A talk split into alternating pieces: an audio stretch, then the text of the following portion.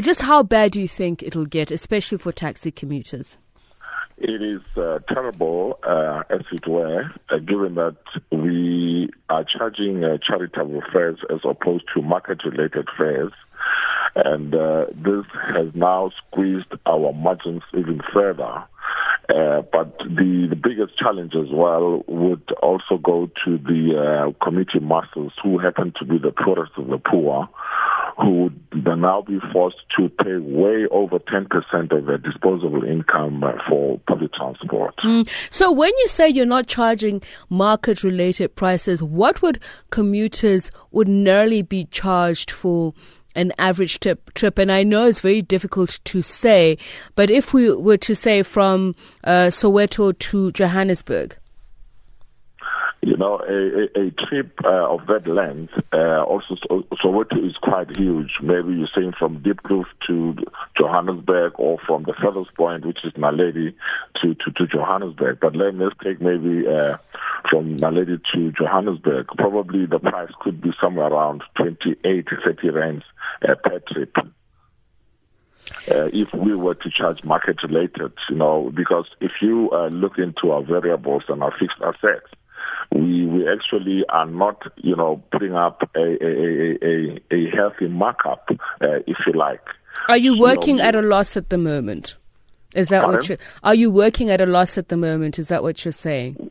Yes, we, we, we're working at a loss. I mean, you can look at the number of uh, vehicles that are uh, being repossessed, uh, the number of um, members of the industry who are in arrears as a result of the recession and also these uh, squeezed margin that should, uh, you know, you know, give us an indication as to what the situation is like.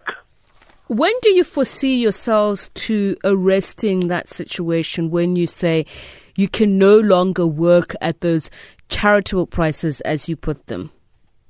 You know, uh, if I were to perhaps maybe uh, go back a little bit, uh, just uh, a, little, a few months ago, we were invited by uh, you know quite a number of organizations that were planning a total shutdown.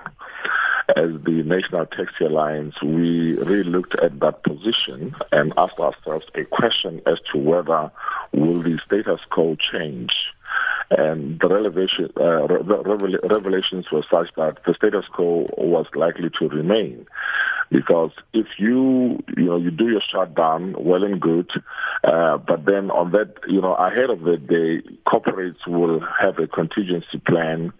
Directors will be playing golf. Uh, management will be on training courses. Uh, staff will be on team building exercises, as an example. And uh, the very next day after that shutdown, you, you then have to double your effort. Uh, for an example, if you're a distribution uh, company, then you'll have to travel, you know, much further and do, you know, more rounds. And, uh, you know, in so doing, the, you know, petrol companies will actually catch up with the lost volumes. But what you would have done, you know, you, you would have shot yourself in the foot given that, you know, the status quo will still remain. You still have to face the same wrath.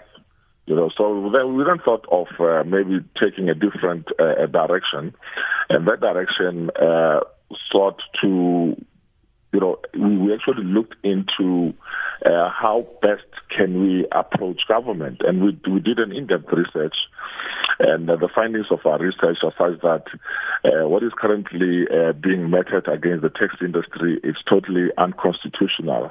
Uh, we have uh, shared this with the Minister of Transport, Minister of uh, Minerals and Energy and the Minister of uh, Finances, you know, for them to, you know, go through that and uh, revert to us with uh, some positivity, uh, failing which we'll be left with no alternative but to go the constitutional court way. I do, I, uh, I do know, want to understand though, if you're th- considering going to the constitutional court, is it because your findings are that the rates or the price increases are unconstitutional?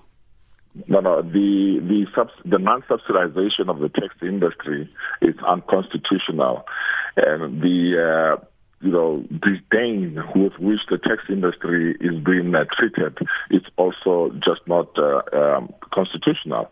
So, just but to make, uh, make mention of a few, I wouldn't want us to go deep into details of this uh, matter, uh, as you know, we are giving uh, the respective ministers an opportunity to to go through it and apply their minds fully, and we expect them to get back to us, uh, you know, very soon. But there is what is very soon. Uh, we probably would be looking at uh, the end of the month, uh, failing which we'll then have to, you know, consider the litigate, litigation way. Thank you so much for speaking to us, National Spokesperson of the National Taxi Alliance, Theo Malele.